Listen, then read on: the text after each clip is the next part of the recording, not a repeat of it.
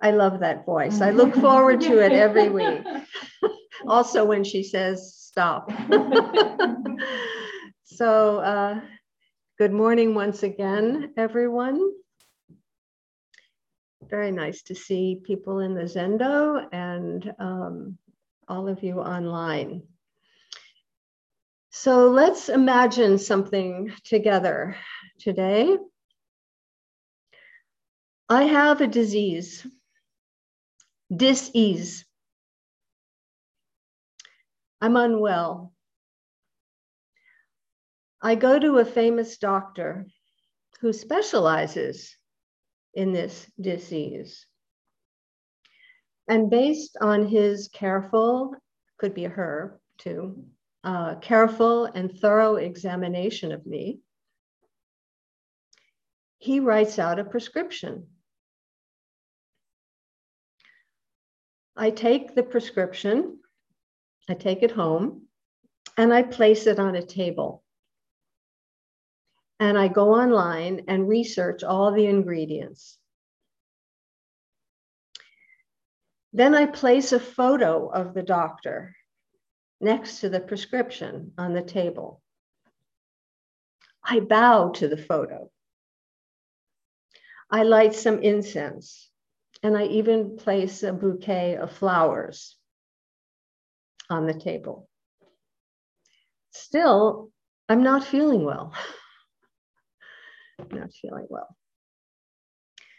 So I take the prescription and I recite it over and over again all day long with great passion.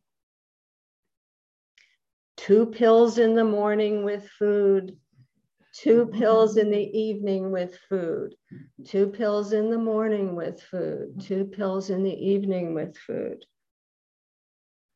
Still, I'm unwell. I'm, I'm just not feeling well. Still have this dis ease.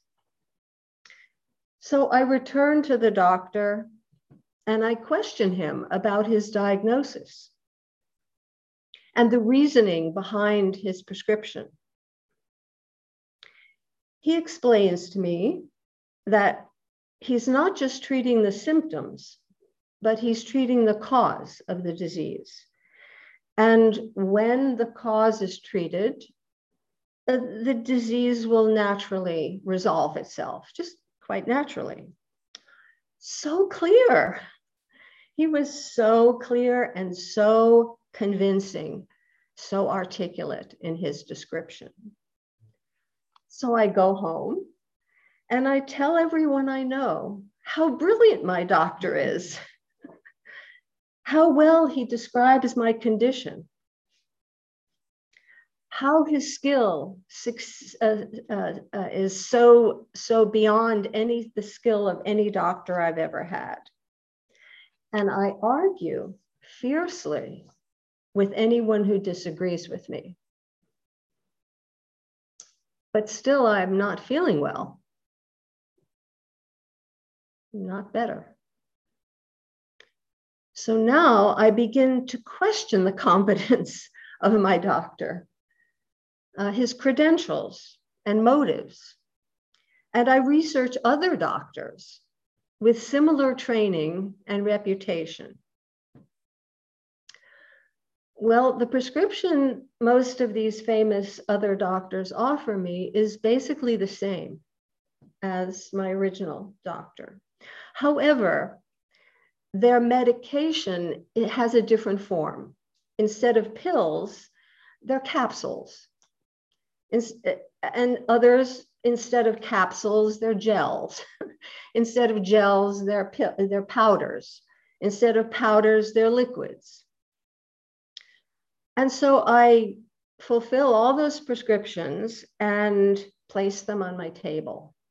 And now my table is cluttered with prescriptions and vials of pills and capsules and powders and liquids. And I go through these every single day, trying to determine which of these prescriptions should I fill, you know, which will bring me with relief. which I can trust.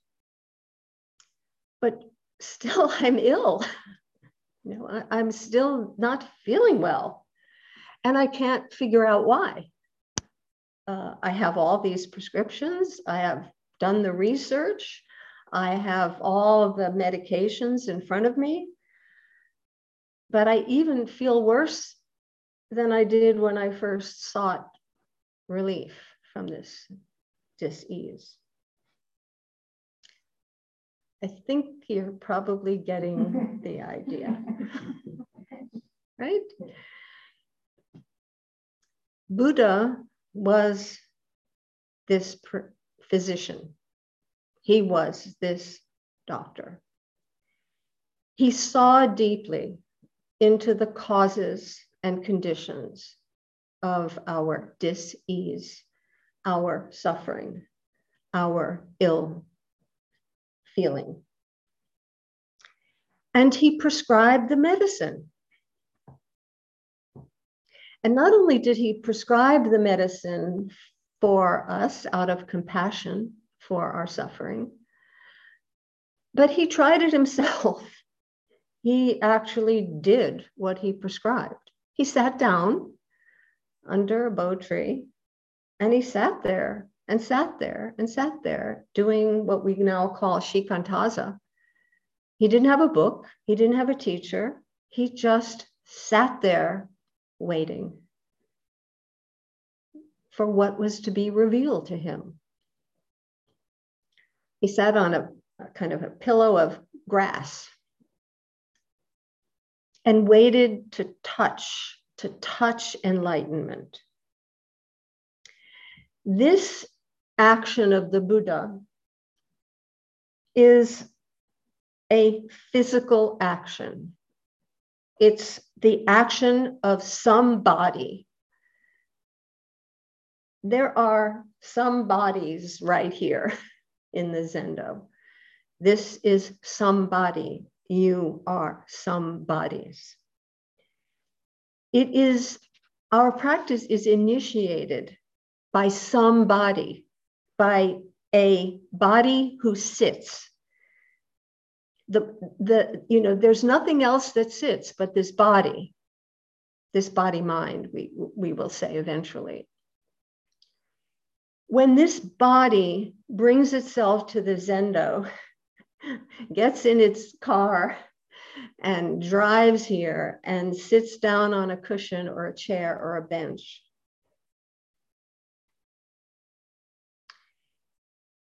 this body is taking medicine, is taking the medicine. And this body who approaches the condition, uh, the cushion, this body has actually undergone the disease of separation and isolation and objectification, starting from its first emergence in this world. This body who approaches the cushion is governed by the rules and values and fashions and costumes and adornments of this culture. We manipulate this, what sometimes we call skin bag, and regulate it we don't really walk, just walk anymore. We have a Fitbit, right? So we are regulating, we are treating our bodies, our very lives, as an object. We're dressing the body in accordance with certain values. Maybe we're old hippies, right? So we dress so we dress as an old hippie, right? Right. Me too. or, or we're uh, we're we think of ourselves as intellectuals. I remember as a graduate student, I dressed up, uh, you know, as a, a, a, female intellectual. You know, my hair pulled back, smoking. I had these spiked heels, and yeah, I was like Simone de Beauvoir, you know, just the woman, the woman intellectual. Or, you know, we we we we see someone as a, a jock, you know, who's dressed up in sort of um, you know the alpha male outfits. So, in a sense, every day is Halloween. every day is Halloween we we dress up we dress this body we adorn it we regulate it we we take it to the gym you know, we put it through its paces um, and here now penn state is beginning classes and you see the sort of penn state student with the penn state's sweatshirt and the you know the outfit. And there's also the faculty. And so so we're all sort of uh, somebodies. Uh, we're constructing this somebody. However, what, what happens often is that when we come to sit, we bring this body with us. And some, pra- some Buddhist practice is about this body just sitting and the mind doing something else this body is just you know sort of a a, a, um, a bag of flesh a skin bag we bring it to the zendo we sit it down on a cushion and we sort of forget about it when we start meditating. But what happens in meditation is the mind. The mind is doing stuff but the body is just sitting there. It has no no real life. It doesn't really engage. And sometimes what we do uh, with our minds in sitting is we follow our breath or we scan our bodies. The mind is scanning the body, the mind is following the breath. This is objectifying the body. And it is separating the body from the consciousness, from the awareness.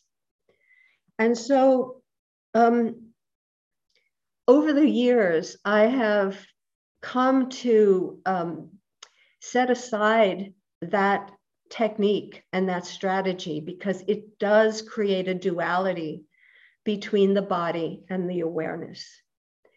And it, it, it treats the body almost, it treats the body as an object as an object of awareness. And it's, it's almost a kind of, it reflects our culture. Um, it's almost a kind of cultural pornography because porno- pornography treats the body as an object, as an object of sheer desire. So I I'm much more comfortable these days with going right to shikantaza, which transforms this somebody into a nobody. In shikantaza, all body parts are have no boundaries. They kind of vanish. Uh, when we approach our, our cushions, we, we, we approach them in unobtrusive clothing. Nobody notices particularly what we're wearing. And we, we, um, we advocate no messaging on our on the clothing that we come to the zendo with um, we come kind of anonymously. Uh, we don't we don't know that much about one another. Uh, our bodies uh, touch down, touch down on the cushion. As Buddha, when he was um, when he was challenged by Mara, all sorts of distractions and temptations and desire, what did he do? one of the things that he did was he took his hand and he touched the earth and, and you see this in some of the uh, Buddhist uh, statuary and, and imagery. He touched the earth as his witness to his enlightenment. This is touching enlightenment. This is body. This is a bodily action, but it's not just physical. So it's not just some body.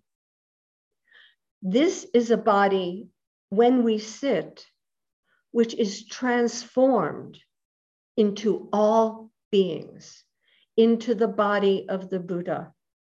When we sit Shikantaza, we are nobody because we are everybody. We let go of that somebody, that highly defined cultural object that we take care of, we, we manipulate, we regulate. In Shikantaza,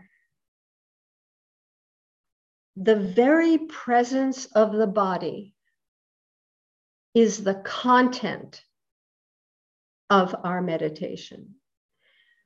The content isn't te- a teaching, it's not a mantra that we repeat two pills in the morning. Two... The content of our meditation is this, is just this, is just sitting. And it is the body of the Buddha who just sat under that tree. And in, in uh, Soto Zen practice, and generally in uh, Buddhist practice, there are the three bodies of the Buddha. There is the Nirmanakaya, which is this manifesting body, the sum body. That is a body of the Buddha. But there's also what we call the Sambhogakaya body of the Buddha, which is the bliss body of the Buddha, the pure joy of just being, of just being liberated from this some somebody that we we're so busy cultivating during during our daily life. And then there's the Dharmakaya, the teaching body, the reality body, the true body. And all three of those bodies are there when you are sitting Shikantaza you have this vast body. So your, your somebody is turned into this vast body. When our lineage holder, Kobun Chino Roshi, was asked questions about Zen, about practice, late, later in his teaching career, his answers were always going up to the person and adjusting their posture. Not, nothing intellectual, you know, no try, no effort to try to explain, to answer, to give a good answer. He just went and adjusted their posture. So, what is this saying? In the posture, in the body is the answer. In this body, this Buddha body, is enlightenment. It's here, but not in this limited form, in the vastness that we can get in touch with when we're sitting. And sometimes it's called, Dogen calls it the dropping off of body and mind which simply means simply. yeah. Don't do that, Mado. but in some sense, it is simple. Um, that you know, you you're not somebody anymore. You're not this limited being anymore. Uh, so you have let go of this body and mind to enter the Buddha body when you are sitting, those of us, those of you who are receiving precepts, you're observing all the precepts when you're sitting because you're not doing anything. You're doing no harm when you're sitting. So all the precepts are in force. so we're we are we are fulfilling Shila, which is morality. We are fulfilling samadhi, which is concentration, because we are just here fully.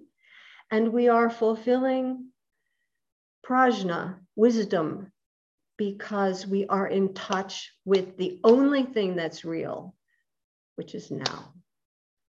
This wisdom eye, this wisdom body, Dharmakaya. So